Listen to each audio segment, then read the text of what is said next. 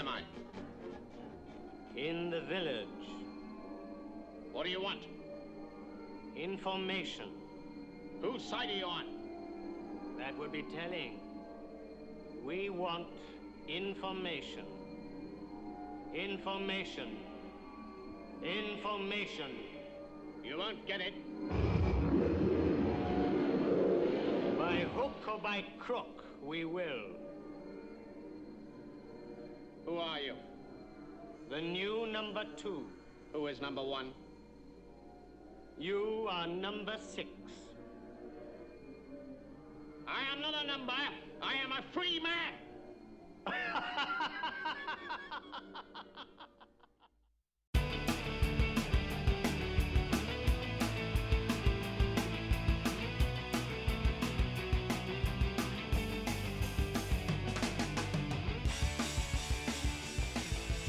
I will say I was in the shower the other day, and it just occurs to me, occurred to me as it does, honestly, about once every few months. Like it just pops in there of like, I am so gutted and so in awe of the title, but ultimately so gutted it doesn't exist. Night of the Living Ed, Sheppy. Like, I think probably every Halloween for the rest of my life, I'm going to be so gutted that Pegg and Co. and Wright and Frost have not reteamed for Night of the Living Ed. It was a stroke of genius and a little plug for the the Shaun of the Dead sequel podcast of Shoulders of Giants TM. but uh, but nonetheless, man, it's just I think it's my favorite title of everything we've done so far. Like, you know, I'm not saying it's the favorite pitch, it's still brilliant pitch, Yeah. but like it's just thanks, the man. best title. You're it's saying so it's good. better than like American Werewolf in London 2. It's better than that title. yeah, That's fair just- enough. I can dig it. squeaks it. But just well, we've I- I- just had Halloween, and so that's lovely. Yeah, That's that's fair what I was thinking. Like, it's just been percolating a bit. I thought I'd share it because it is one of those titles, like just talking sequels and whatnot, where you say that title to someone. Not only is it a brilliant pun, not only is it just kind of really perfect and obviously evokes one of the best characters of Shaun of the Dead anyway, but then but then it just actually writes. It doesn't write the film for you, but it tells you what needs to happen. Like it tells you like things have to happen there to get Ed back, and then like you know it's just really cool. And yeah, man, it's just. It's a go to lunch title, and it's the best go to lunch title either of us have come up with. It's absolutely perfect. The thing Uh, I'm the most well, thank you, but the thing I'm most proud of out of that whole thing is just having it set in Milton Keynes. Uh, I'm very happy with that. Yeah, makes me happy. Uh, Jimbo, have you watched any interesting television or films since last we spoke? Ooh, we're deep into Sons of Anarchy, Sheppy. Deep in, deep, deep. Nice. We're nearly, nearly at the final season now. So uh, yeah, that's that's fun, as we've discussed so, before. It's- spoilers for um, Sons of Anarchy, and if you haven't seen Sons of Anarchy, skip forward 30 seconds in three seconds. Jimmy, uh, how's Ron Perlman doing?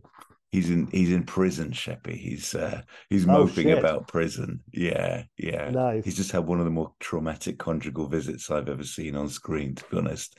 Um, yeah, it's it's something. It's something. And you know, it's really interesting what they're doing with um old Jax, uh our our main character, Yeah. and like what an ass he's becoming and how like not on his side I am anymore. and Right. Screw Jax campaign starts Yeah. here. I'm on everybody's side that's plotted against him. And uh, yeah, it's Oh, your your team, Peter Weller. yeah, it's got a Nice. Robocop. It's nice. Yeah. Yeah. Oh well, that's great. Lovely. Well, well, well, good. Well, keep us informed as to how that progress goes with that. Um, wonderful. What I like about Sons of Anarchy is I watched it after watching The Shield, and it's um the one of the main writers of The Shield did Sons of Anarchy, and in every season. If not more, multiple times per season in Sons of Anarchy, one of the core group from um, the Shield pop up uh, the actor as a different character, and that it's nice. So I've I've always enjoyed that aspect of seeing people playing different characters. Uh, You might even say they're actors. So yes, um, wonderful. So good.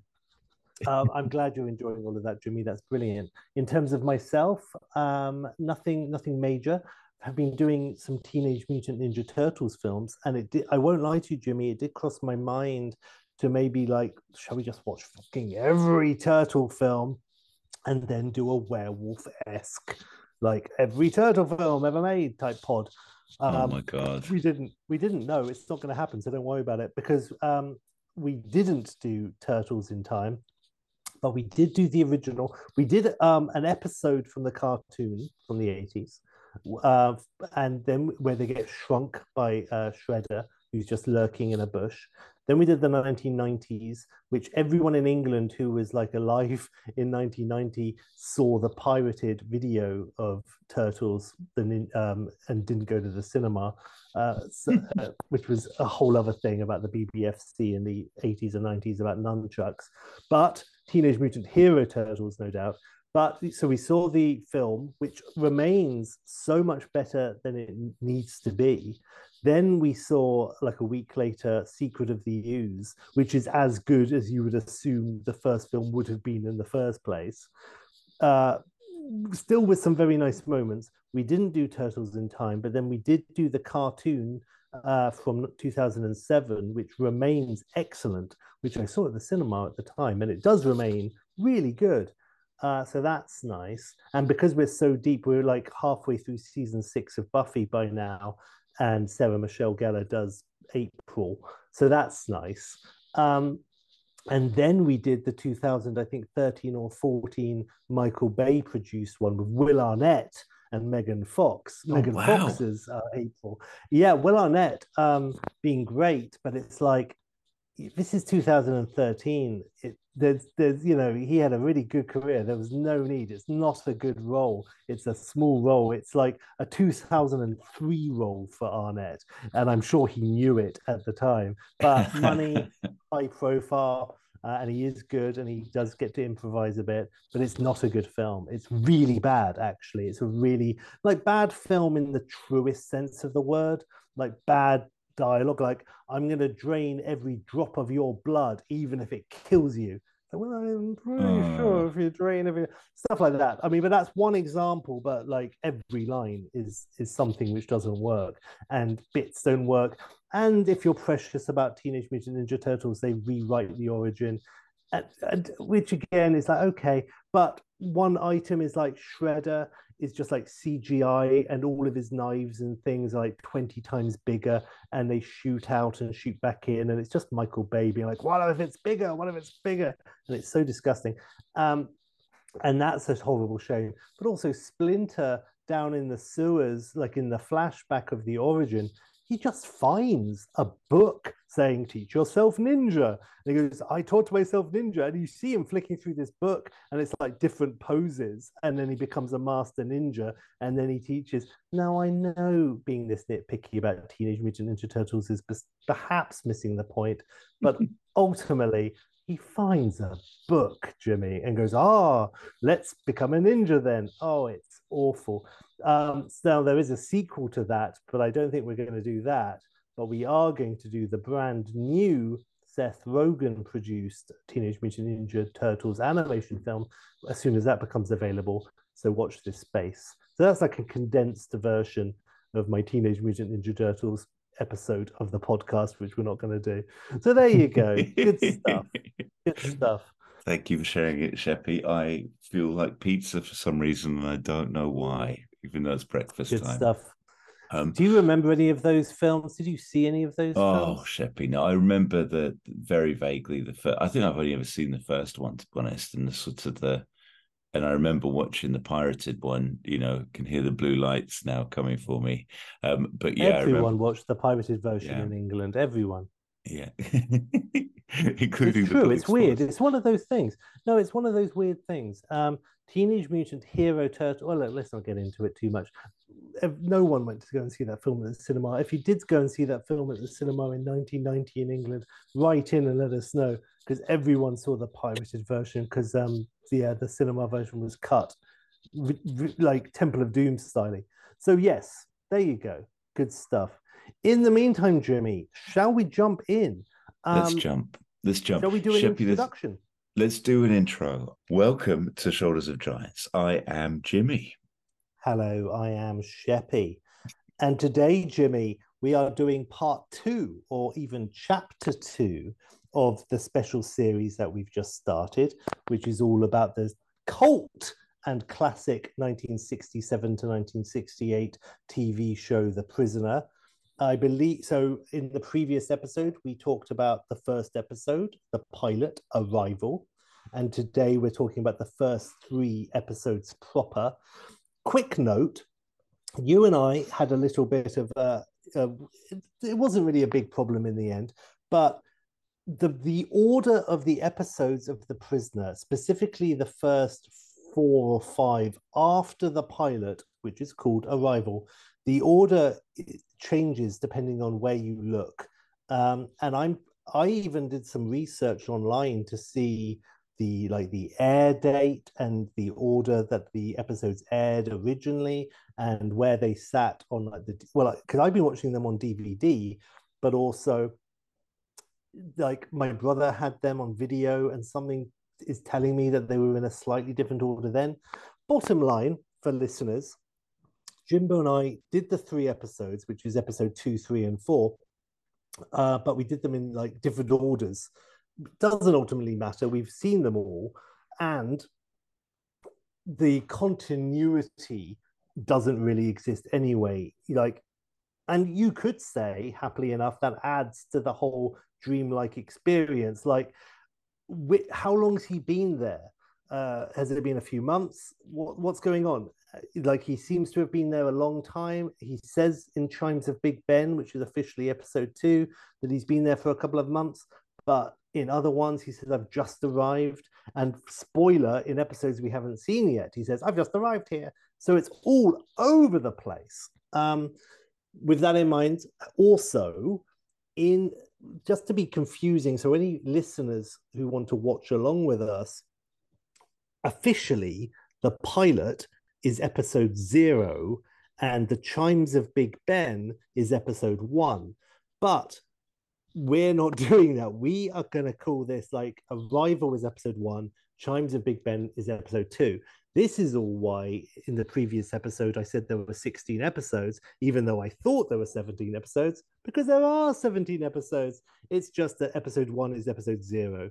So, just for the purpose of this podcast, episode one is the pilot Arrival, episode two is Chimes of Big Ben, episode three is A, B, and C, and episode four is Free for All. And that and so it's those three that we're doing today. Uh, that's lovely. That's wonderful. And I figure we might as well talk, uh, talk about these episodes in the order that they're officially documented on DVD and IMDb, even if Jimbo and I watched them these three episodes in different orders to each other. Is that all basically making sense to you, Jimbo? That makes complete sense to me, Sheppy. And there is a link on Wikipedia that I might even share in the in the pod as well, um, just to to help to help our little listeners along if they're doing a watch along, because um, the we, we're going with basically, I think the ITC, the official transmission sequence, and that's there on on Wikipedia, nice and clear. For, and IMDb, and it's also yeah. the order which is on DVD. Uh, the main problem came is because Jimbo was watching it on YouTube, which is on a totally different order. But everything else seems to be the same as as is listed on the DVD and on IMDb and Wikipedia. But what I like I was saying, when they were originally aired, who knows? They certainly weren't written in this order. That's for sure, because it's a weird to have the chimes of Big Ben as the first episode proper is weird in itself. So with that in mind, that's just part of the prisoner's charm. Quick recap Prisoner, 1967. Jimbo, you told us last time that you hadn't seen The Prisoner and you weren't even sure, and correct me if I'm wrong, you weren't sure what the prison was, yeah. right? Like what for what shape the prison would take. Um, and therefore you were surprised that it was this Port Portmeirion, like good place, nice, pseudo friendly. I was, yeah. Feeling. I knew nothing. I knew nothing. Absolutely. So, nothing. did you? I mean, knowing nothing going into the first episode, knowing it was the prisoner, if you would have been asked, what do you think is going to be the environment or what is going to be the basic plot, would you have had an answer? Well, no, I, would have I'd have assumed that I, I I must have had like the image of him running along the sand somewhere in my brain, and all the bits where they're sort of in some form of scientific lab adjacent to number two's lair or whatever. Like you know, yeah. I'd have I'd have backed that that he was sort of in some kind of Doctor No esque sort of, Adam. Yeah, yeah, yeah, yeah, that kind of vibe that he was just locked in there nice. and trying to get out every week. You know, um, right, right. But but yeah, and nice. and it would have been surreal. Nice. I was expecting surreal, not quite as awesome surreal, but still surreal. You know, so yeah, right, yeah. Oh, I love it. I love it, Jimmy. Can I quickly say as well, something that um, whenever I'm watching The Prisoner, like I, I, saw it with Marta like about four years ago, which was the last time I did it all the way through. But every now and again, I'm walking along, the Prisoner theme pops into my head, and it's a very dynamic theme.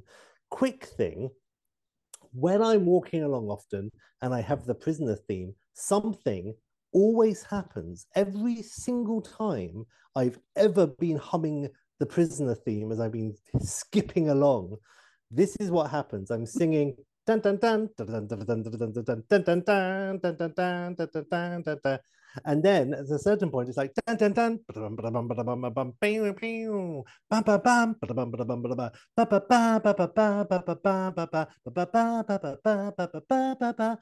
and it becomes the men behaving badly theme. So there you are. Uh, just wanted to share that as like a little twist on my prisoner experience for the last three decades. So amazing. I want to see Clunes as the prisoner. Absolutely, yeah. yeah and Morrissey nice. as number two. For yeah, one week, not? one week only. Yeah. Yeah. Well, well. So we should do a list. Well, you got you got your Enfield for the first episode, then you got your Morrissey for the second oh, episode. Yeah. Oh my god, Brilliant. it writes itself. Brilliant. Yes. so there you go. Lovely, lovely, Jimmy. So, with all of that in mind, if you're happy, um, I'm going to actually quickly mention something which I didn't mention last time. Uh, in the in in in terms of the theme, uh, the theme to the prisoner is by Ron Grainer. I Don't know if you're aware of this name, but he's a bit of a superstar in terms of TV themes, and he's done a lot, a lot of iconic themes. But I do want to quickly mention Ron Grainer. He was born in 1922 um, uh, in Queensland, in in Australia, which I did not know and he was a child prodigy, playing piano when he was two and violin when he was four. Um, and he moved to England when he was 30 in 1952. Um, 10 years after that, or 11 years after that, in 1963, he composed the theme tune to a little show I like to call Doctor Who, uh, and then The Prisoner in 67. So if he had only done Doctor Who in 63 and Prisoner in 67, that would make him a double icon he did a lot of stuff. I'm not even going to go into it, but he did the Omega Man with Charlton Heston. He did Tales of the Unexpected in '79, the Roald Dahl show. He did Shelley uh, with with Hywel Bennett, so that's amazing. He died young uh, in 1981 at 58. So that's a mm-hmm. shame. In 67 or possibly even 66, he was the third choice um, to do the theme tune to The Prisoner. But the first two composers who were hired, McGoohan and no one, nobody liked the music. So Ron Grainer was eventually hired as the third choice, but even then, McGoohan didn't like the theme, so Grainer speeded it up, and McGoohan spunked. So there you go. So I just wanted to mention uh, Ron Ron Grainer just as like a little extra an extra thing. Oh, is... fair income, mate. Fair income. That's there brilliant. you go. Yeah, he was not a dag and he was not a bogan. So there you are. um, uh, so yes, lovely, lovely, lovely. Also wanted to quickly mention another nice thing. My favorite shot in the credit sequence, and we talked about the credit sequence last week, but there's this one shot just for like about two seconds at the most when he pulls up outside his car and he gets out of his car and and there's this one shot of number six looking really pleased with himself and kind of heroic and it's just like I say, he's just getting out of the car. It's really quick, but I really, really like that shot. so that's another little thing I just wanted to mention, and the fact that the camera does loads of kind of you know film student tricks, like moving the camera past the stationary car to make it look like he's speeding past the camera and stuff. But it's kind of obvious, but in a charming way. There's loads of stuff like that, so I wanted to mention that.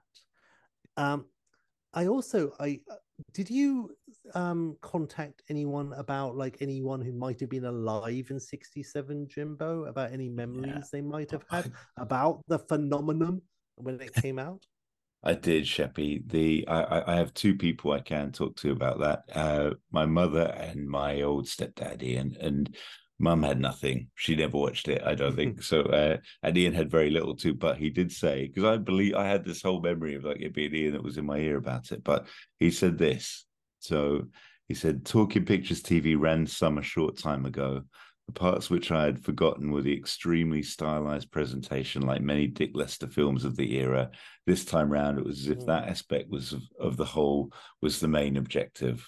So anyway, it's very cute. He just I, I I think um, I don't have any like fun quips, Sheppy. The funnest quip I can give you is just that my mum then just goes, "Oh, it's quite Twin Peaksy, isn't it, darling?" Like that, and I just said yes, and she goes, "Whenever I think of Twin Peaks, I always remember making you come babysit with me, so that I wouldn't get scared on my own, and then making me walk the five minutes back home on my own after Twin Peaks was finished." I never walked back home after that Twin Peaks session, Sheppy. I sprinted like the mm-hmm. fucking devil was on my back, and Bob was going to jump out of the next hedge. And uh, that's parenting in the 90s. That's yeah. what we're talking about. Yeah. Yeah. Ellery Close is not what it seems. Well, fair enough to that.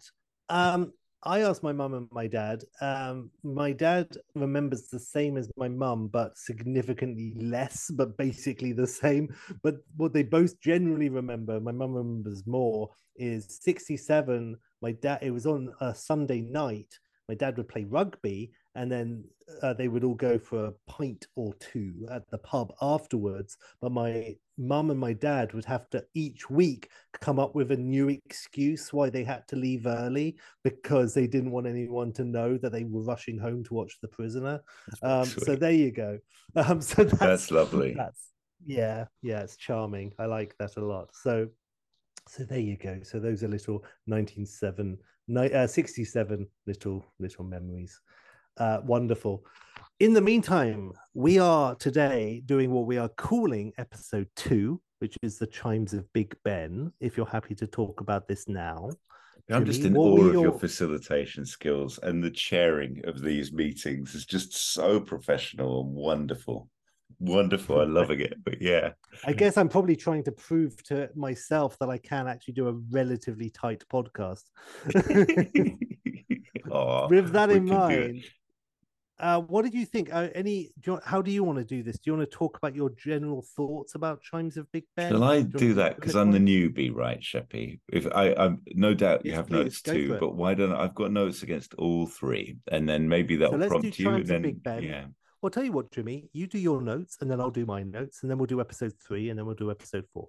Wunderbar, lovely, because they're very silly. They're very quick and silly. These notes, and some of them are funny or cheeky, and some of them are, you know, about how much I loved it. So, um, so Chimes of Big Ben has my favorite number two so far. Uh, it really does, and unfortunately for me, or fortunately for me, is a bit of a tease looking at Wikipedia, it suggests that Leo McKern, who plays number two in this one, is actually back for Ep 17 or Ep 16. So that's that's happy. So he might come up for the finale. But anyway, um, I love his opening.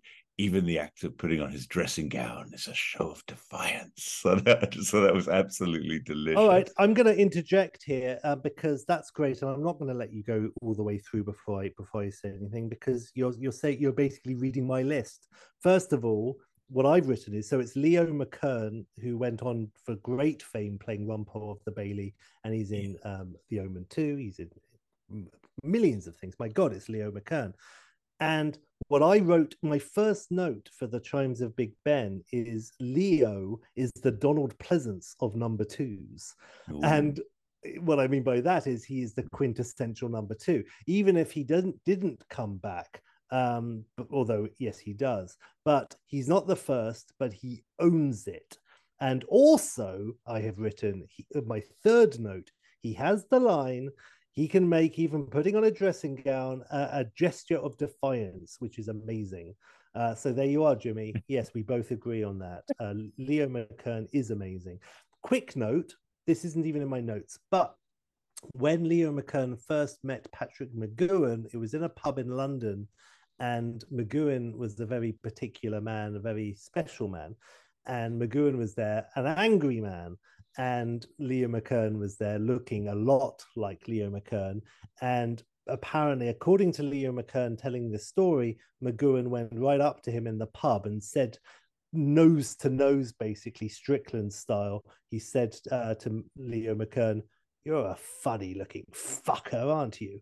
And Leo McKern said to himself, "Oh, I see. It's going to be one of those sorts of friendships, is it?" And then they were friends for the next, you know, twenty years. So, so there you go. Uh, that's really that's happy. That's amazing. They're lovely. Good stuff. Um, uh, all right. Yes. Very important question, just tied to that, Sheppy. Do you still own a dressing gown, Sheppy? That's what I want to know. I'm wearing a dressing gown right now, Jimbo. Amazing. Amazing. I'm a big fan of dressing gowns. It's probably not relevant to this conversation, but I've always been. I think it's entirely gowns. relevant. And I've always made sure I have at least one dressing gown at my disposal which continues. I have I have a lovely paisley silk dressing gown that someone bought me in China, and I have like a, a chunky, nice hooded dressing gown that I'm wearing at the moment. So there you are. Fair play. Fair play on the gowns. Shapes. All right. Um, Another quick note that I had was that um, Hi-de-Hi continues, which is also amazing the bong bong bong and like basically yeah. hello campers and the chipper and everything is so fucking shrill. Like the phones are just like and the buzzers and the beeps and everything. It's like such a comfortable looking environment but then with this huge contradictory sort of like hello everyone get up it's time to get up and it's it's very jarring and i like that as well and I want a stiletto shaped L phone as well, Sheppy. Oh, I love those. They're amazing. I love it. And they're so practical. Like you put them down, and of course, it hangs up because it's got the little button at the bottom. Oh, oh yes. another another good line um, from number two is he says, like they say, you know, why don't you attack number two? Why, why don't you attack number six? Why don't you really get at him? And number two says, I don't want a man of fragments, which is a really good line mm, as well. Yeah. Uh, another another thing I noticed was um, the penny farthing, which continues to have a huge presence in this show, a defining image of the yeah. show. As much as Rover, the bubble ball thing, um, the penny farthing, which continues to to go over everything. And another thing I noticed in the first episode and also this episode was the uh, "Pop Goes the Weasel." Uh, music playing. Did you notice that? Yeah, yeah, yeah, yeah. I did. That's interesting. And again, this kind of makes everything. Pop Goes the Weasel is a vaguely, a very threatening sort of song in the first place, but done here, it's um and lots of little nursery rhymes and little you know songs are, are done throughout the show. It's always, of course, you know, playground, but in a weird, horrible, threatening context, which I like.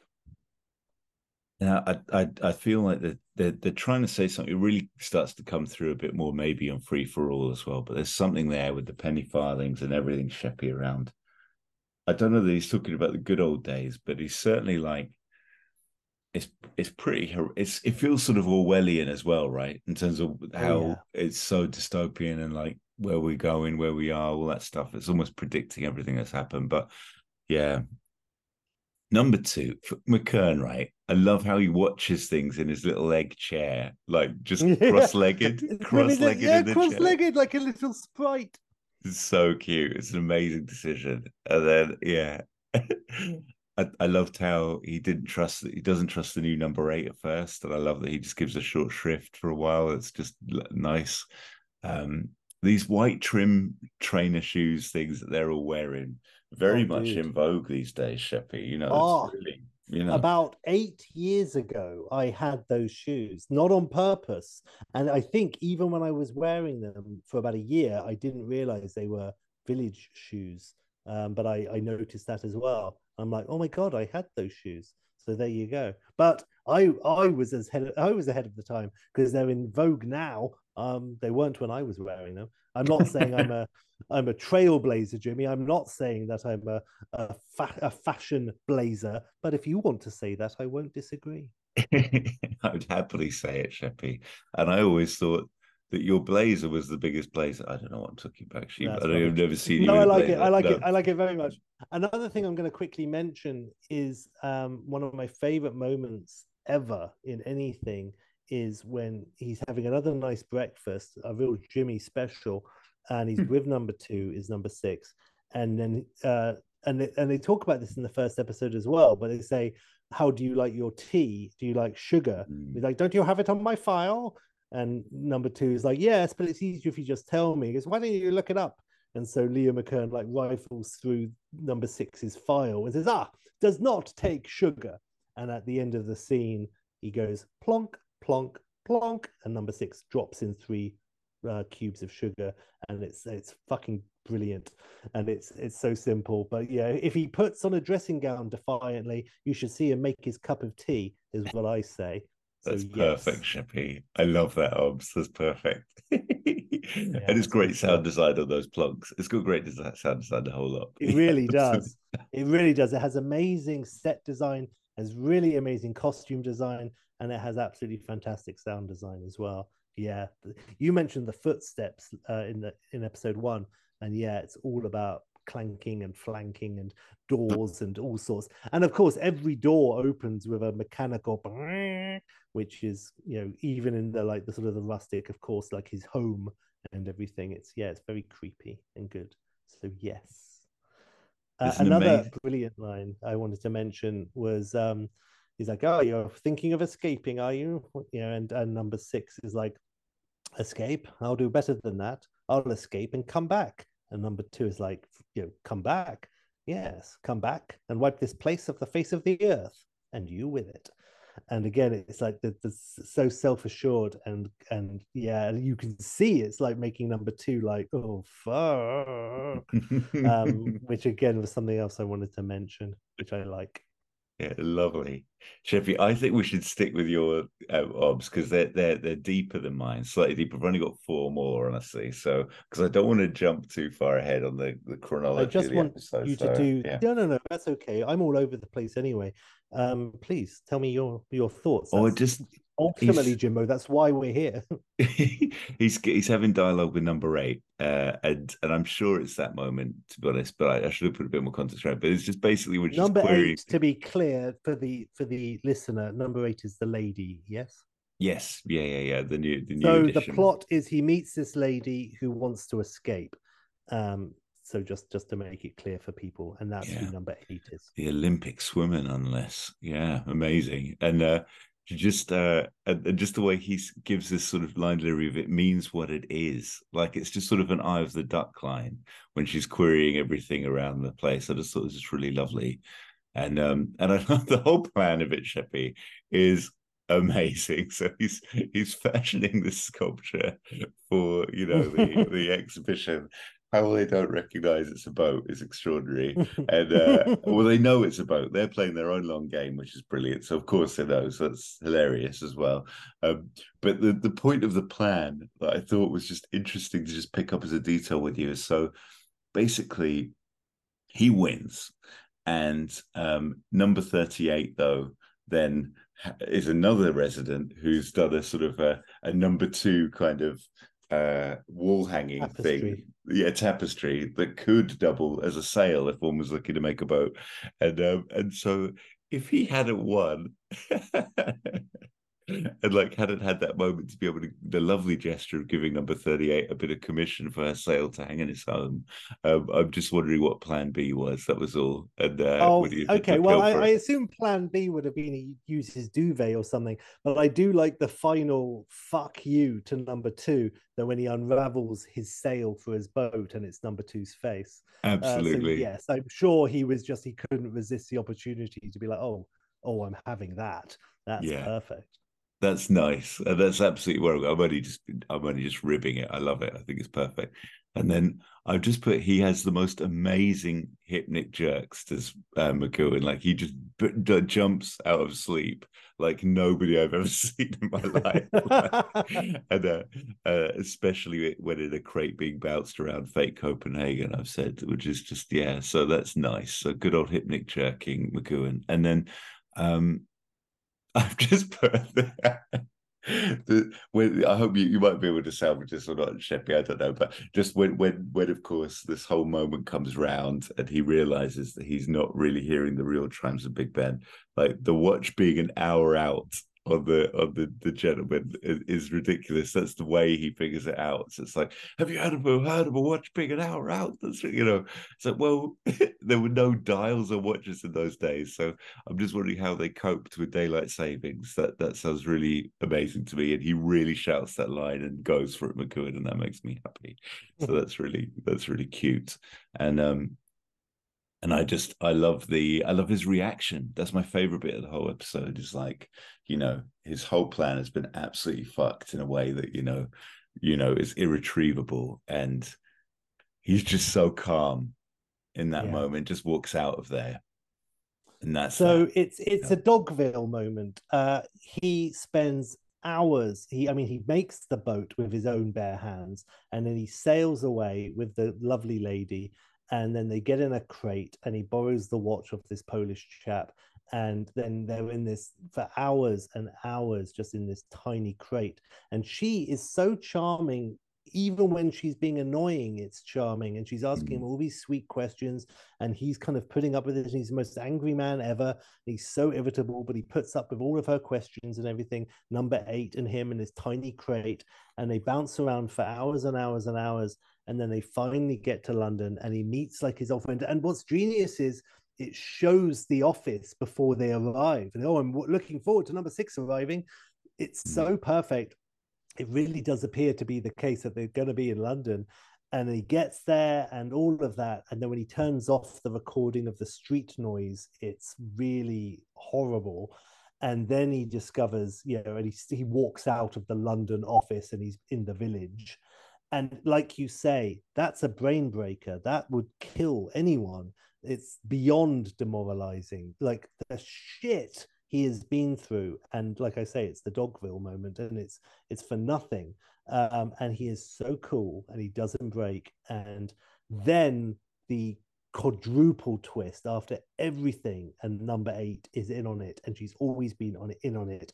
And more than that she's in charge of number two. And she even says to leo mckern don't worry it was a good plan and i'll, I'll say that in my report um, and the fact that she did the olympic swimming and then she quote unquote drowned and was collected by the rovers and then she tried to kill herself on the electric floor and all of that you and also because you see number two talk about her when number six isn't there. Um, you're like yeah okay I, you totally believe it. And then the twist that no she was always in on it and she was one of the main people. Um, yeah it, and then like you say again jimmy he's so collected and he's just like being single and he just goes home and maybe he goes under his duvet and cries for eight hours like yeah. i would but you don't see it and it's like wow um so that's pretty amazing it is amazing uh, yes. it is amazing yes. I think it's my favorite of the three eps, but I like the other two too. Yeah. But I, I, yeah, I like it. I like it. It might be my favorite as well, but it's very close. But yeah, that and like you say when he realizes he's talking when you see the episode for the second time and the the big ben is chiming and he he's talking over it and he he's almost going to spill on and give the information and then he really and he and subconsciously he he clocks as it were the chimes are wrong.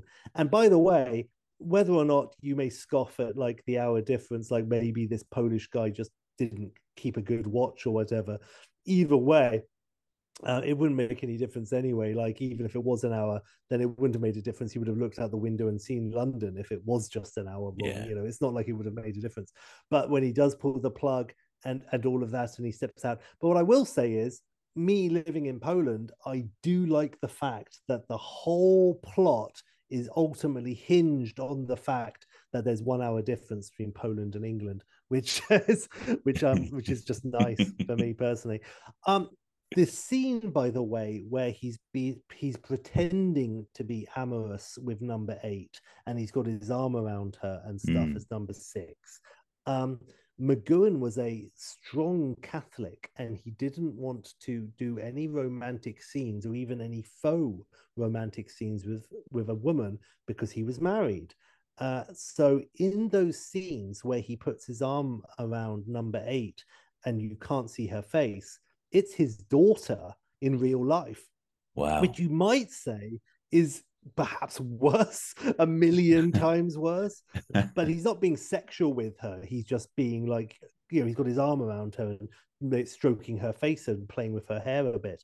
But when you know it's his daughter in a wig, the cuts between the face of number eight and then over the shoulder shot, it becomes very obvious, which is in its own way very charming and weird, and just another strange McGoohan feature, which I Yeah, just wanted to wow. mention.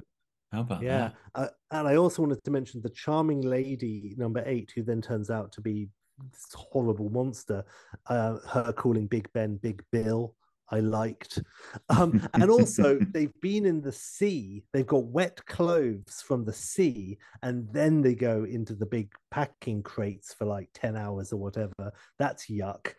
Um, so that's that's worse, I think. Just lying in in wet clothes, wet salty clothes, and then you get into a box. Uh, that's nasty. Uh, so there you go. Those are all of my notes. I love them, uh, Sheppy. You're making this is just perfect. This is like true podding, man, in its deepest. I'm getting more out of the prisoner just listening to you there with all that stuff too. That's just lovely. Flipping Thanks, man. Was And, there um, anything else about chimes? Just also, just more, I will quickly no. say, just the fact, going back to what we were saying about the first five episodes or so, the order is very strange. It's a weird episode to have as your episode two, in that supposedly number six does escape and he gets off the island. You would assume you would keep that until like episode five or something, and have them all on the uh, you know on in the village for the first few episodes at least. So that's another reason why I assume the Chimes of Big Ben wasn't originally meant to be episode two. But there you go. And I think I'll Um, gi- it might have had yes. more. It might, you know, traditionally it has more impact then, doesn't it? You're more likely to even believe he's going to be off the island the further deeper into Yes. the season it is. Absolutely. But the wrong footing is all part of it, like you said, Sheppy. It's all part of it. So I quite like it. Yeah. I tell you, I've seen the Chimes of Big Ben realistically in my life maybe eight times, but Wow. properly, definitely 100%, maybe four times. And I saw it the other day. And like I've mentioned, I saw it before that with Marta about four years ago. I still forgot the number eight was in on it. I it still hoodwinked me and shocked me when she turned out to be like a, a major player in the village. So it really worked on me. So yes, clever stuff. So episode three, Jimmy, is A, B, and C, uh, which I saw this evening. Uh, so what did you think about that one? I really, really liked it. I thought it was great. Actually, it might be number two for me as well. I mean, number two favorite of these three. Oh God, we can't really talk about numbers without getting all caught up. But I said, um, I, I, first note here was the different number two laughs at the because each number Yeah. two obviously gets to then add their bit, their little bit Yeah. to the uh, the, the t- pre-title sequence. So I was thinking we should each attempt one. That's a really good idea. That's a great idea. um, and then uh, I probably just done mine, which is a bit too friendly.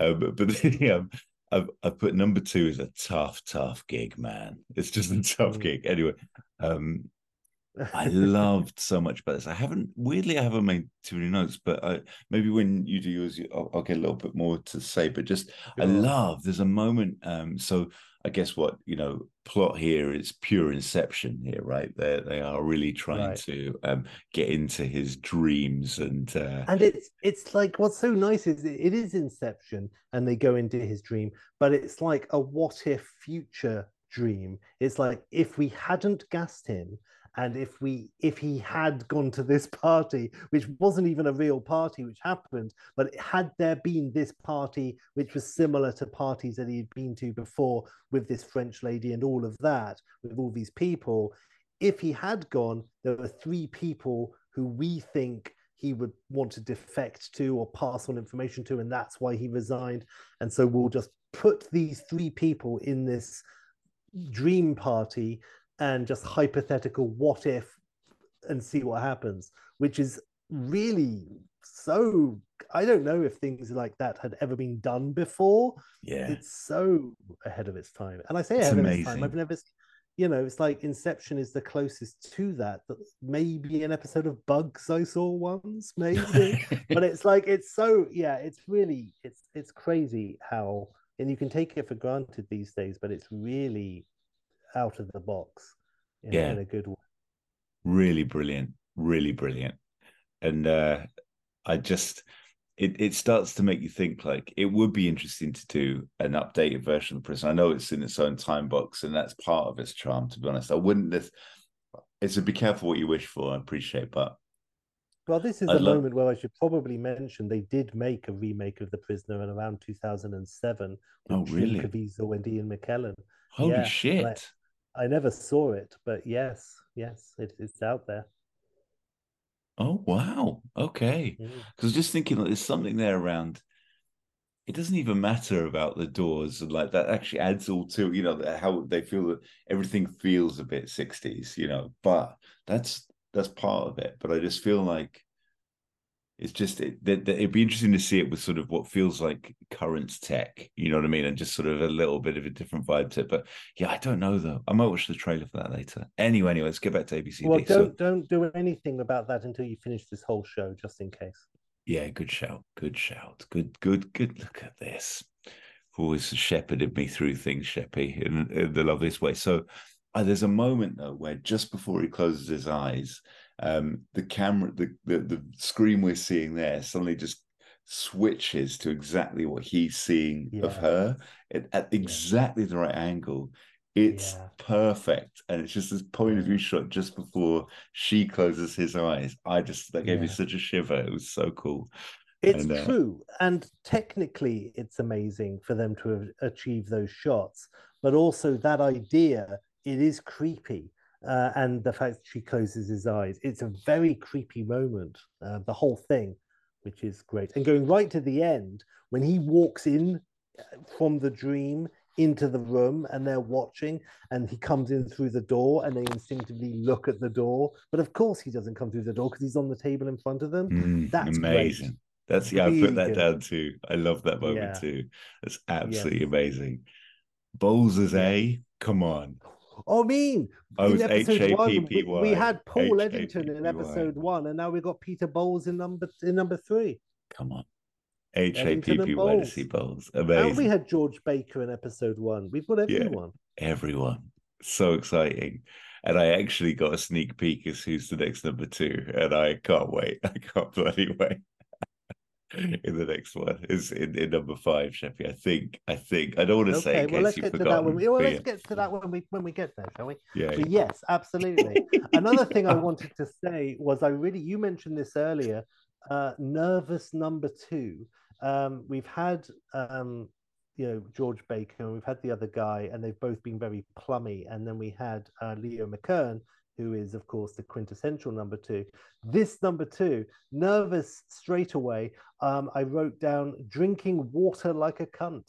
He's like he's got his nervous drinking water going on. Has this number two right from the beginning? He's saying to like presumably number one on the phone. I know I'm replaceable. I know my you know my job is not locked, and that probably means if he gets fired, he's going to die. You would assume. So this is a nervous number two who is constantly throughout the entire episode like on the verge of panic. Which then again, when the actual informant is un, uh, unveiled at the end, and of course it's number two, and of course none of it's real, but it plays into number two's worst fear. It's just number six, just flipping it on him is genius as well. Perfect. It's absolutely perfect. Um, and just number 14 is good as well. I really like her. She's very Yeah. conflicted, and you feel that in her performance and stuff. And it's just, Yes. it's really cool. Yeah. I- and I- again another very kind of like uh, a ranking strong woman in in the village which is just nice that this is a thing she's not an assistant she's she's the head doctor and yes it's very commanding And I just I put here as well. This is such an elaborate plan, Inception esque elaborate plan, obviously. And so just keep, I've just put like you know, of course, we want to keep him intact as we explained before as well. But like I I put here one thing I will say is come the seventeenth and last step, it really needs to explain why a bit of light waterboarding wouldn't have sufficed sometimes. Like you know, this is a very elaborate plan to get some intel out of him. Like, you know what I mean? Like just just- pull out a fingernail see what he does and just take it from there yeah, yeah, you, very- you're not wrong. You're not wrong. They went to a lot of trouble without even like snipping off an earlobe. You're right. You're bloody right. Uh, but I think it's safe to say that number six could take anything because he's fucking furious. That's true. He's the angriest. Um, yeah, and Sheppy, I actually don't have much more on this one. Okay, honestly, well, I, put I'll- about that I'll throw reveal as well. I love him re-entering the room in the dream, but not in real life. Just perfect. That's what I put yeah. Nice. The penny farthing motif continues. Did you see that there's like a, a picture, uh, uh, like a on the wall on the doorway of the laboratory? There's like a painting, like uh, of the penny farthing Ooh, as well. Maybe, yeah, I think so. I think so. Yeah, I just And yeah. the scientist lady also says about number six, he's not conventional, which is about the most on the nose but also lovely thing you could say about number six because he's fucking not conventional. Um, genius concept. Um, not uh, uh, oh, and also I wrote about Peter Bowles' moustache. I said Bowles' moustache is like the eighth level of hell as found on the upper lip, because it is a quite a, a hellish moustache. So again, good old Peter Bowles. Yeah. Um, oh, and also seeing him at this party, and obviously with guests who he would have met at you know previous parties, which actually happened, and so on. Um, we get to see number six basically being like in his kind of in a not maybe his usual habitat, and maybe not him as himself because he's always going to be putting on a mask in this sort of situation. But he's being fairly angst free and charming, and even if it is an act, he's going into this party. He's not like doing like fake manners. He does seem genuinely like hello hello to you too. Oh and hello. And that's just nice seeing a bit of number six's life when he's not in this environment you know meaning meaning the village. So i like that. Nice seeing him potentially on the job as it were. And also i like the homoerotic kidnapping escapade with boyle i thought was great as well. Um, there was all sorts of underlying tension there. Um, so that's great. Um, McGoohan, by the way, I don't know if you've noticed, in every episode, he is always doing excellent business with his fingers. They're always furious. They're all, his fingers, even if his hands are hanging by his sides, they're always just, his fingers are working all the time, like furiously, uh, which is great. And again, it sort of sums up number six. Even when he's kind of holding it together, he's just bubbling and ready to erupt at any second, which is great. Yeah. Oh, and also a couple of nice lines, um, which number 14 says. Um, she says, Your nonsense bores me, which is brilliant. um, and and then she says this to number six, and then she says it again, which is a mistake when she's putting voices in the memory. Um, but she says, We all make mistakes. Sometimes we have to. And that's just a cool line. I, it's quite Mhm. deep. I like that. Oh, and going right back, I was going to mention this when you said earlier, but I, I held off. Number six's dressing gown is amazing. When he's putting it on with an act of defiance or not, in this episode particularly, it's this really nice looking dressing gown, kind of yellow and black. Oh, really cool. So anyway, that's nice. Oh, and also um, he says, "Let's get distressed together." When he pops the champagne cork, "Let's get distressed together." Is a really cool line. Uh, so I like that. Uh, and also number two in his PJs being like, I couldn't sleep, coming up again in that big ball chair. And he's like, he's always walking, irritating man about number six, which is great. Number two losing his mind. and also number six when he's losing his mind in the uh, party, saying "This is a dreamy party," uh, is great when he's starting to lose it. Um, also, stepping through, he's outside and it's daytime, and he steps through a doorway and into a street at night time. That was really good as well. I don't know if Mm. you clocked that. No, I don't know, but I have to rewatch that bit now. Oh, Yeah, it's that great. It's when he's outside and he's he's been dropped off, I think, by Boyle. And it's, oh, it's when he's going to meet his um you know, his actual informer, who turns out to be number two. And he's outside and he's st- and it cuts back and forth, back and forth, day, night, day, night, day, night. And then he steps through and he's not indoors, he's like on a Parisian street at night. It's really Hmm. cool. Um, and then of course him coming into the room at the end is amazing. And like curb your enthusiasm you know he the number six loses a lot he totally loses horribly in the chimes of big ben but in this one he fucking wins in you know i mean he doesn't get off the island but he beats number two at his own game 100% gets victory which is nice it's like when larry wins it's like lovely and number six wins here which is great I love invoking a bit of curb. And I wonder, is this the first time when he's done it? I, I've written it down. I didn't want to say it because I couldn't quite remember the exact moment it came. I'm going to need to be a bit more specific with my notes going forward. But there's a, a I, I think there's a moment with a oh number two gives it a be seeing you, and then number six gives it a no I'll be seeing you near the beginning of Oh, the episode. nice. But um, but yeah, uh, lovely good. So uh, yeah, a really, really good episode. Absolutely. I think, like you say, um, Chimes of Big Ben pips it for me just because it's the whole ordeal and the and also another thing about Chimes of Big Ben, everyone's making images of number two. It's very Stalin, it's very Lenin, it's very Hitler, Mm, and I yeah. like that. And then when they're looking at the boat, one of the people says, "There's one thing I don't uh, understand. Where's number two? Which is just nice. um, so anyway, um, I like all of that. It makes me very happy. But I like this episode a lot. Um, was there anything else, or was that was that cool for you? Um, with so that one, Sheppy. Yeah. Episode four, free for all, free for all which is a great title in itself. This one was um, written by quote unquote Paddy Fitz, um, which, which is uh, Patrick McGoohan, of course. Um, Paddy Fitz, amazing. Um, so, so there you go, and also a great line. So, free for all. Uh, I am number six. He is number two. Six of one, half a dozen of the other. Six instead of two, and all of this. Six, not two. Free for all, and great wordplay and clever shit. That's great.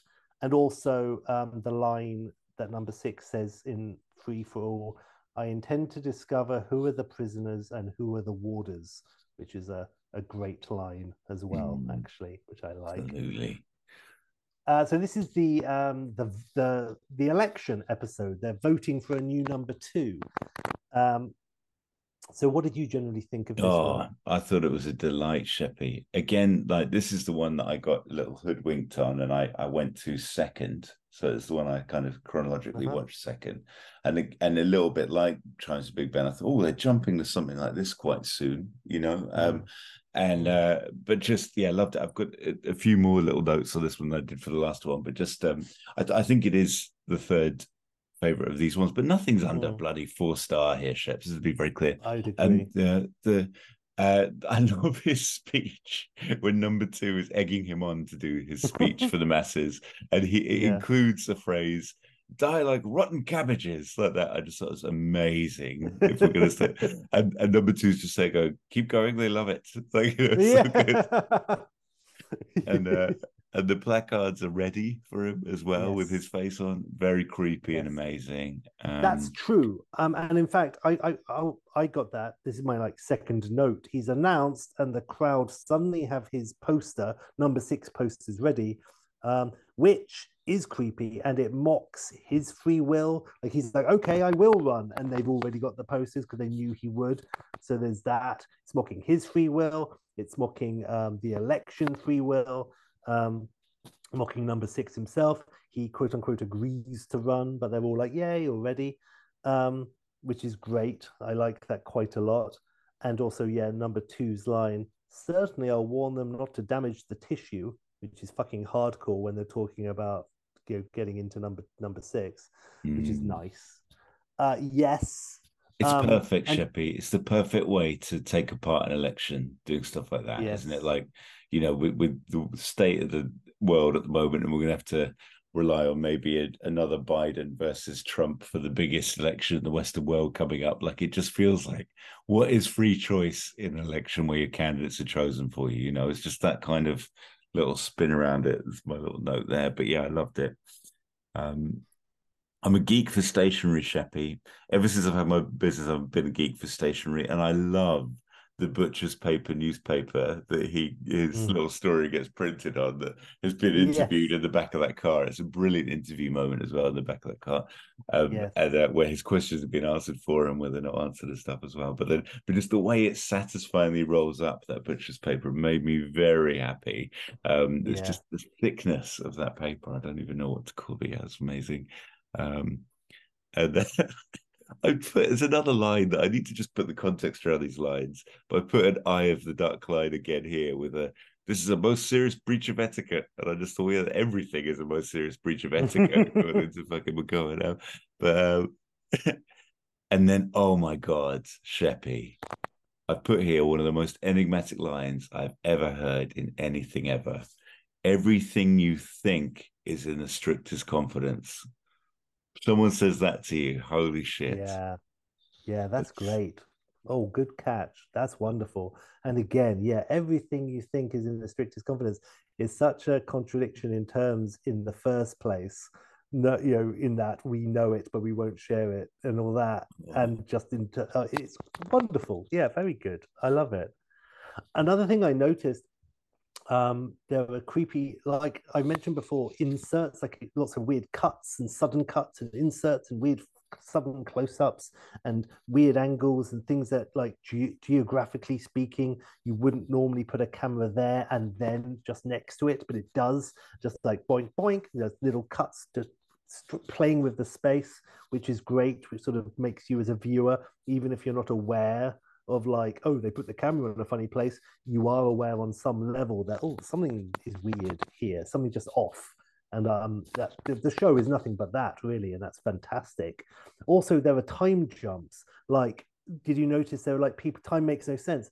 Number six is watching some people who are right next to him. Then he turns his head to someone who's suddenly next to him again, standing right there, and then he turns his head back to the group who were like about three meters away from him two seconds ago, and now they're just disappearing around a corner at the Mm. bottom of the street. Yeah. And it's all like it's it's weird and it doesn't make logical sense, and it's like what the fuck.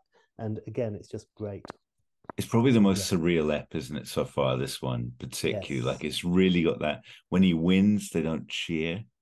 And it's just a bit off putting. And you're like, okay, Yeah. okay. And he finally, because he was so angry and he didn't want them to cheer earlier, but now he's actually kind of like, "What? Why aren't you cheering? I mm. won." And he's sort of looking actually like hurt and like confused and like, "Why? What?" Yeah, it's it's that's creepy as well.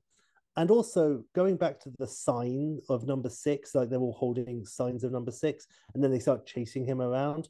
There is something fundamentally terrifying about being chased by a mob all carrying pictures of your own face. Mm. uh, and that is that is scary. Um yes. Oh yeah.